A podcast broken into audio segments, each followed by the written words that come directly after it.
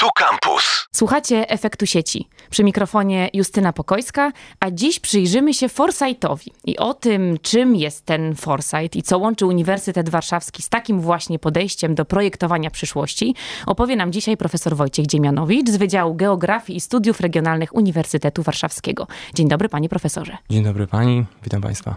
Panie profesorze, no, uchylając rąbka tajemnicy, możemy powiedzieć, że na Uniwersytecie Warszawskim studenci już mogą uczyć się Foresightu i to nie byle jakiego, bo Foresightu terytorialnego.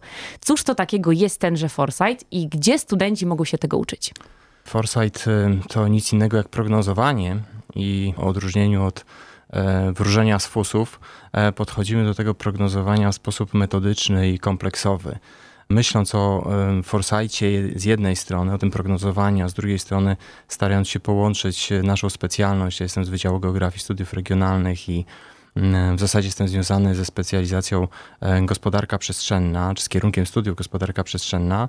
Uznaliśmy, że dobrze byłoby to E, spojrzenie, czy metodyczne spojrzenie w przyszłość e, jak najbardziej powiązać z terytorium, z regionami, z gminami, miastami. E, no i to staramy się robić od już dwóch lat, bo ten drugi rok się zaczął. Z naszymi studentami gospodarki przestrzennej otworzyliśmy im na studiach drugiego stopnia taką specjalność foresight terytorialny. A czym takie przewidywanie czy też projektowanie przyszłości różni się od takiego, które znaliśmy sprzed czasów foresightowych? No bo też mieliśmy do czynienia z jakimś wizjonerstwem, z wymyślaniem czegoś naprzód mhm. i czym to się różni od tego, co było? E, ja myślę, że gdybyśmy tak mm, spojrzeli w nasze e, stare podręczniki, to byśmy zobaczyli, że ten foresight otaczał nas od dłuższego czasu. Ja przypomnę takie e, badanie klubu rzymskiego, chyba w 1972 roku opublikowane, na temat granic wzrostu i to jest traktowane jako jedno z takich podstawowych badań foresightowych, których pokazano, jak może się rozwijać świat, jakie mogą następować trendy.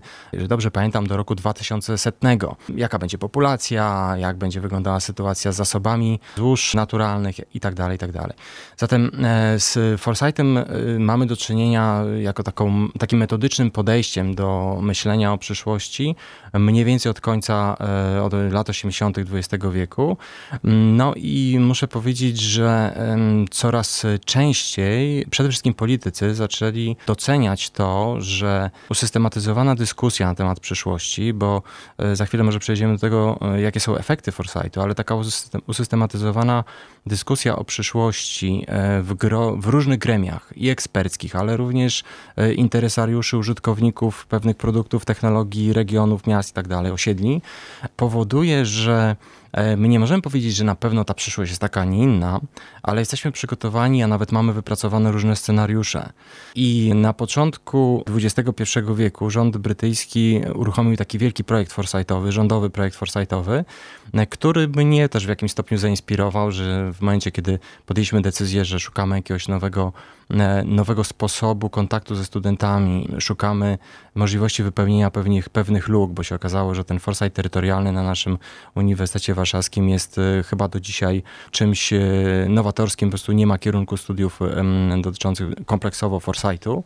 Zatem uznając to za takie przesłanki, że coraz częściej dotykamy, dotykamy foresightu jako politycy, dotykamy jako specjaliści, powinniśmy chyba położyć studentom w takiej formule kompleksowej, nie pozostawiając e, ich w takim obszarze chociażby analiz ekonometrycznych. Nam się często wydawało do tej pory, że takie spojrzenie w przyszłość to trzeba wziąć dane szeregi czasowe i potem z pewnym prawdopodobieństwem powiedzieć, jak te szeregi czasowe będą się układały za 2, 3, 5 lat do przodu. To tak od XIX wieku tak prognozujemy I tak, przyszłość. Tak, I tak sobie prognozujemy, natomiast nie skreślając tego podejścia, e, ale e, niejako włączając to podejście do naszego programu studiów, uznaliśmy, że no dobrze, to jest ekonometryk. Z drugiej strony może może usiąść urbanista, który wie, jak przestrzeń może się e, kształtować. Z trzeciej strony może usiąść geograf, który porozmawia o środowisku, a geograf społeczno-ekonomiczny e, spojrzy, jak te rzeczy są powiązane i, i zwróci uwagę na technologiczne uwarunkowania, na uwarunkowania gospodarcze. I stosując również metody, które i socjologowie stosują na co dzień, czyli miękkie ankiety, panele dyskusyjne e, czy grupy fokusowe, jesteśmy w stanie dyskutować o tej przyszłości tak traktując ten foresight udało nam się, udało nam się zebrać to wszystko do, do całości i stąd mamy taką specjalność. No ale zanim jeszcze o efektach, bo pan profesor anonsował, że będziemy mówić o efektach, to jeszcze spytam o te twarde dane, bo y, mówi pan profesor, że to jest y, takie przewidywanie przyszłości, które bazuje na y, konkretnych metodach i narzędziach. Więc jakie to są te narzędzia i metody, które pozwalają nam utwardzić to nasze projektowanie i odejść od takiego miękkiego hmm. wizjonerstwa wyssanego z palca? Ja myślę, że chyba najlepszym przykładem tego, by wytłumaczyć dokładnie, że to nie są do końca twarde dane, bo żebyśmy się dobrze rozumieli, e, my e, absolutnie, chyba żaden najlepszy ekonometryk, nawet jeżeli spojrzy w swój, e, swoją prognozę obarczoną najmniejszym błędem statystycznym, nie da sobie ręki uciąć, że tak będzie. To jest jasne. Natomiast my staramy się nauczyć naszych studentów tego, by byli otwarci na różne scenariusze rozwoju na różne scenariusze, mieli je dobrze przedyskutowane, ponieważ w tym jest, mi się wydaje, najwyższa wartość. Jako przykład mogę Państwu podać taki przykład nawiązujący do sytuacji dzisiejszej w Polsce i to może być ciekawe z tego powodu. W 2017 roku Komisja Europejska ogłosiła taką białą księgę na temat przyszłości Europy. To było White Paper on the Future of the Europe e, poza 2025 rok. W skrócie się to nazywa scenariusze rozwoju Junckera, bo Jean-Claude Juncker zaprezentował pięć scenariuszy rozwoju Europy. Mhm. E, jestem przekonany, że wykorzystywali różnego rodzaju metody foresightowe, e, czyli zresztą w tym raporcie są pokazane pewne tendencje, chociażby jak się zmienia liczba ludności w Europie, na świecie, jak się starzejemy, e, jakie kraje na przykład w jakim tempie się rozwijają, co możemy robić wspólnie, czy taka analiza, można powiedzieć, oprócz szeregów czasowych, również taka jakościowa, jak wygląda polityka Unii Europejskiej. I w ramach tych pięciu scenariuszy zaprezentowano jeden ze scenariuszy, który brzmi mniej więcej tak, jak dobrze pamiętam. Robimy, y, ci, którzy chcą, robią więcej. I mhm. jeżeli to przełożymy sobie do dzisiejszej sytuacji i ktoś mi mówi, że e, w Polsce możemy grać twardymi kartami, ponieważ e, Unia Europejska w zasadzie e, jest w szachu, ponieważ powiemy weto, to ja odsyłam do tego opracowania z 2017 roku i mogę powiedzieć, że chyba może ktoś się martwi, bo taka też jest prawda. Są osoby, które, znaczy są kraje, które są zainteresowane tym, by, by chociażby budżet, budżet wieloletnią perspektywę, ale również fundusz odbudowy uruchomić. Natomiast e, ja mówię moim studentom, kochani, to jest jeden ze scenariuszy, który właśnie się realizuje. Jeżeli e, my powiemy, że nam się coś nie podoba, to pewne kraje, realizując właśnie ten scenariusz z 2017 roku, powiedzą: OK, jeżeli komuś nie pasuje, to z nami tego nie robi, a ci, którzy się dogadują, robią więcej w ramach tej integracji, którą, e, którą uznają za e, stosowną. I teraz wracam znowu do tego, co co my mamy. Nie mamy twardych danych ale mamy dobrze przedyskutowane różnego rodzaju warianty. Natomiast i wiemy, i przez tę dyskusję, przez ten walor dyskusji, dyskutujemy z różnymi scenariuszami, dyskutujemy o różnych, wielu miękkich nawet elementach, bo na przykład możemy się zastanawiać, jaki będzie wpływ miała na nasze życie sztuczna inteligencja. Czy za chwilę będziemy wszyscy latać dronami, czy też nie. To są rzeczy, które się już realizują i teraz jest pytanie tylko, czy jak my rysujemy ten scenariusz naszej reakcji na takie, a nie mhm. inne e, trendy, chociażby technologiczne technologiczne i istotne jest, żebyśmy e, te scenariusze mieli opracowane.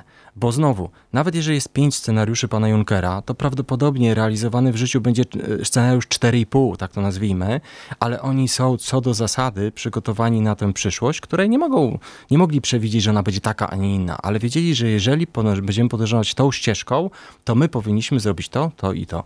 I temu służą te scenariusze. To gdzie jest ten komponent terytorialny? Bo pan profesor reprezentuje Wydział Geografii. Mhm. Mówimy tutaj o scenariuszach takich quasi politycznych, związanych z przyszłością na wysokim szczeblu relacji międzynarodowych. A gdzie tu jest ten element y, projektowania, planowania, czy też przewidywania najbliższej terytorialnej okolicy naszej? E, ja jestem e, geografem, więc e, dla mnie Ziemia to, cała Ziemia to też terytorium, więc proszę, proszę się nie obrazić, ale rzeczywiście no, dla mnie no, takie skrzywienie zawodowe, że wszystko jest osadzone w jakiejś przestrzeni i oczywiście uznaję przestrzeń wirtualną, przestrzeń mentalną, chociaż jeżeli osadzimy te, te komputery i tych ludzi w jakimś określonym miejscu, miejscu, to też mnie interesuje, co ludzie sobie myślą, albo czy mają zaufanie jedni do drugich i co Pan potem z tego Pan profesor jest bardziej socjologiem niż geografem w takiej e, deklaracji. Powiedziałbym, powiedziałbym, że jestem takim geografem społeczno-ekonomicznym, który bardzo lubi socjologię i, i docenia tę sferę, w procesach rozwojowych. Myślę, że jeżeli ktoś by mi zadał pytanie, czy ja lubię produkt krajowy brutto na mieszkańca, czyli wartość czysto ekonomiczną, powiedziałbym, że nie lubię tego wskaźnika, lepszego nie wymyślono i naprawdę cieszyłbym się, gdyby jakiś socjolog wymyślił wskaźnik, który będzie inaczej, inny sposób pokazywał, czy my jesteśmy zadowoleni z życia, czy się rozwijamy, czy też nie. Wiem, że próby są robione, ciągle niedoskonałe, natomiast to jest takie, taka moja postawa, tak? że jeżeli pani to odkryła, e, bardzo się cieszę. Natomiast e, to terytorium, o które pani pytała, e, no my generalnie rzecz biorąc widzimy wszędzie. Natomiast na naszej specjalności uznaliśmy, że ten poziom regionów i poziom miast to jest ten poziom odpowiedni, bo Mm, foresight terytorialny został tak przeze mnie uplasowany, myśląc, myśląc co tu zrobić nowego, kiedy byłem przez pewien okres wolnym elektronem, tak to nazwijmy na moim wydziale. E, I z jednej strony mam zarządzanie, e, zarządzanie strategiczne w samorządzie terytorialnym, a z drugiej strony mam urbanistykę i rewitalizację jako dwie takie specjalności, które od lat funkcjonowały. Ja osobiście byłem związany z tym samorządem terytorialnym, bo w zasadzie od samego początku to mnie interesuje i bardzo dużo doradzam samorządom regionalnym, e, gminnym w kwestiach rozwojowych. Pomyślałem sobie, żeby nie wchodzić żadnego, żadnemu z tych, tych działów w drogę, trzeba uciec trochę do przodu i dlatego uciekłem do Foresightu. E, a już mówiąc tak całkowicie na poważnie, czy rozmawiamy o mieście, czy rozmawiamy o gminie, czy rozmawiamy o województwie, czy jakimś innym układzie terytorialnym, możemy ten Foresight stosować. Jadąc do pani, zastanawiałem się, że w gruncie rzeczy takie badania foresightowe nawet by się przydawały, mogły być wykorzystywane wówczas, kiedy myślimy o rewitalizacji jakiegoś, jakiegoś kwartału naszego miasta. Często, często y, zatrzymujemy się, znaczy podchodzimy do problemu w ten sposób, że z jednej strony urbaniści nam wyrysują, co trzeba zmienić, jak to powinno wyglądać po tej rewitalizacji.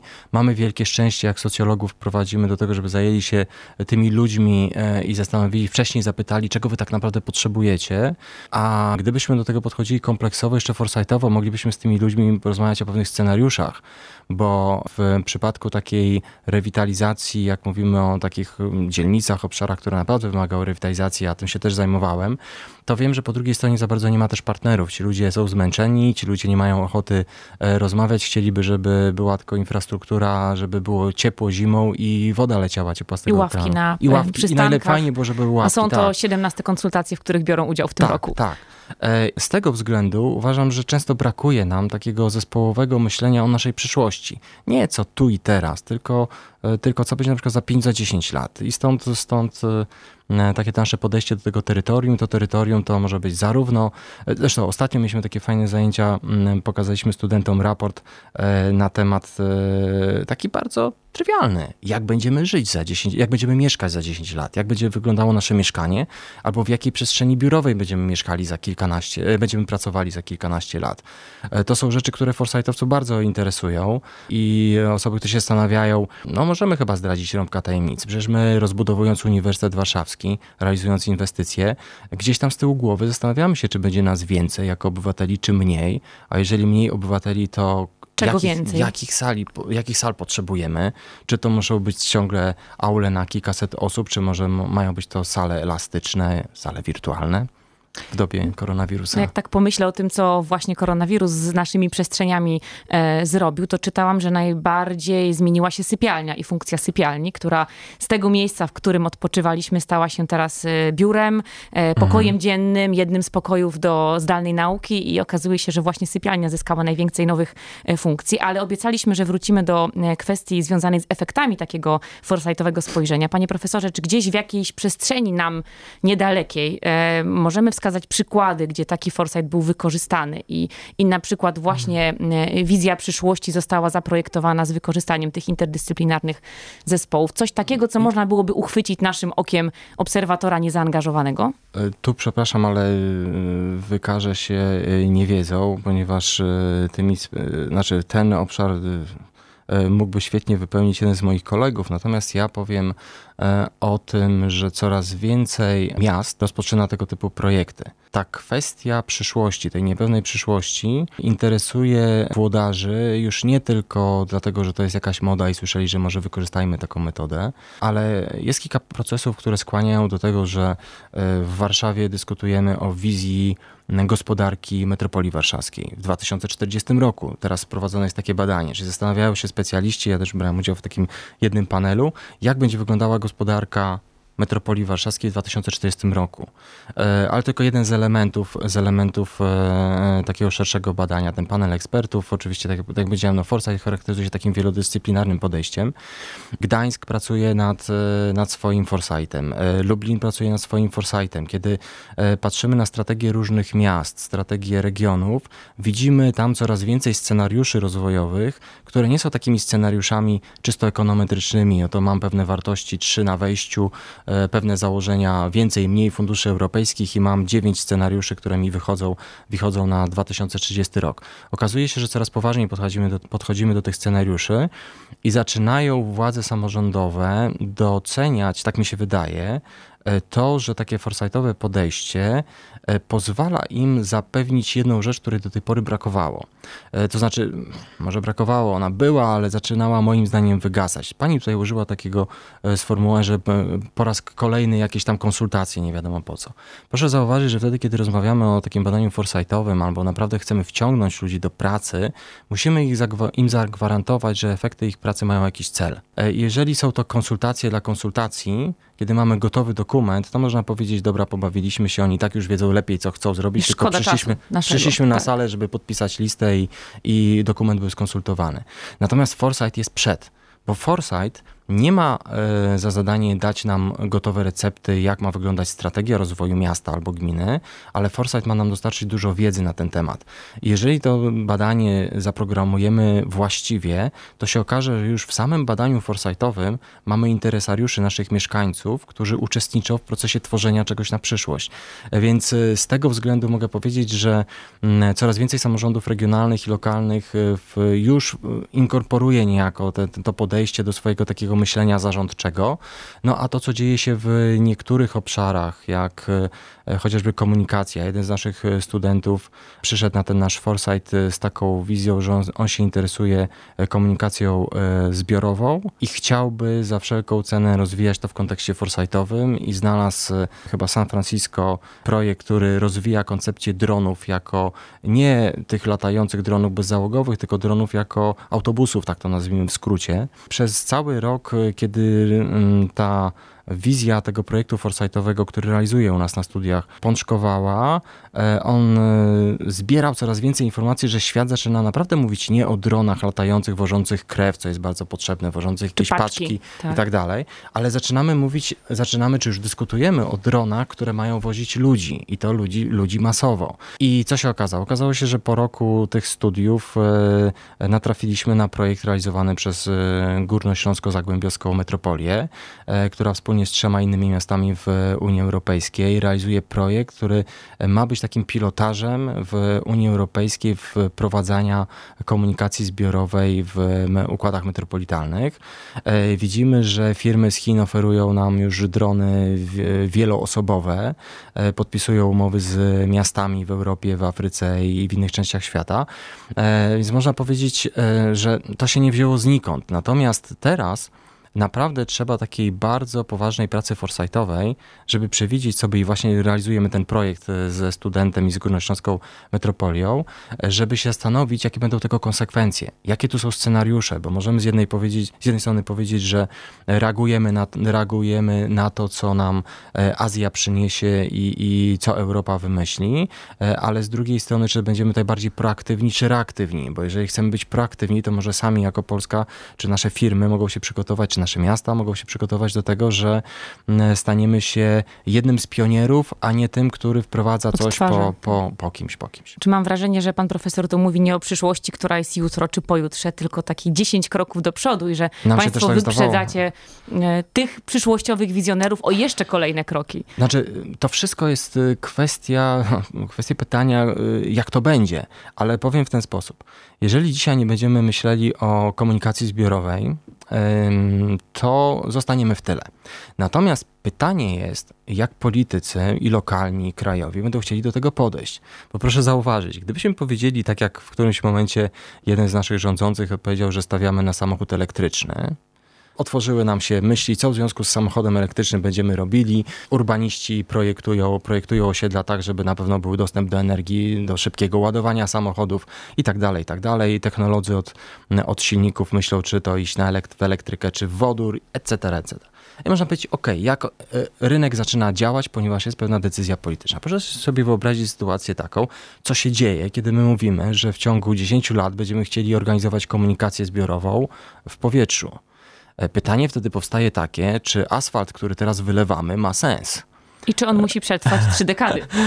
Dokładnie tak. Czy to w naszych y, warunkach klimatycznych e, jest coś, co, co powinniśmy wydawać pieniądze, czy może powinniśmy się zorganizować jak najlepiej, żebyśmy za chwilę żyli troszeczkę bardziej uniesieni, chociaż zdaję sobie sprawę, bo ja osobiście nie, nie lubię latać samolotem, więc wiem, że i, i wielką frajdę sprawia mi jeżdżenie samochodem, ale no już dzisiaj, bo to, to nie wymyślamy tego, znaczy nam się wydaje, że to za 10-15 lat, ale jeżeli sobie już teraz spojrzymy na niektóre miasta chińskie, które zaczynają myśl y, realizować realizują koncepcję drapaczy chmur połączonych ze sobą i e, taka koncepcja, taka wizja chociażby z filmu Elysium, gdzie gdzieś tam w górze jest trochę lepszy świat, i nie trzeba zjeżdżać na dół. Może trochę tam, bardziej tam czyste jest powietrze. przestępczość. Tak, na dole jest przestępczość, tłok i tak dalej. Na górze mamy lepszą służbę zdrowia, na górze mamy lepsze powietrze i, i żyją zamożniejsi ludzie i to jest, to się już zaczyna dziać.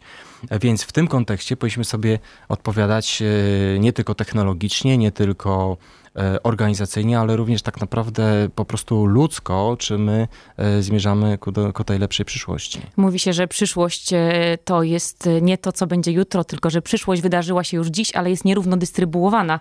I myślę, że to właśnie Zgadzam. ta dzisiejsza rozmowa przygotowała nas na myślenie o tej jutrzejszej przyszłości, która zaczęła się już dziś, a w tajniki Foresightu wprowadził nas dzisiaj pan profesor Wojciech Dziemianowicz z Wydziału Geografii i Studiów Regionalnych Uniwersytetu Warszawskiego. Bardzo dziękuję panie profesorze za to spotkanie spotkanie z przyszłością, tą, która nadejdzie, ale nadejdzie szybciej chyba niż wszyscy sądzimy. Dziękuję Pani za spotkanie i myślę, że myślę, że tak będzie właśnie, jak Pani powiedziała. Dziękuję serdecznie, a my słyszymy się w kolejnym odcinku Efektu Sieci. Efekt Sieci.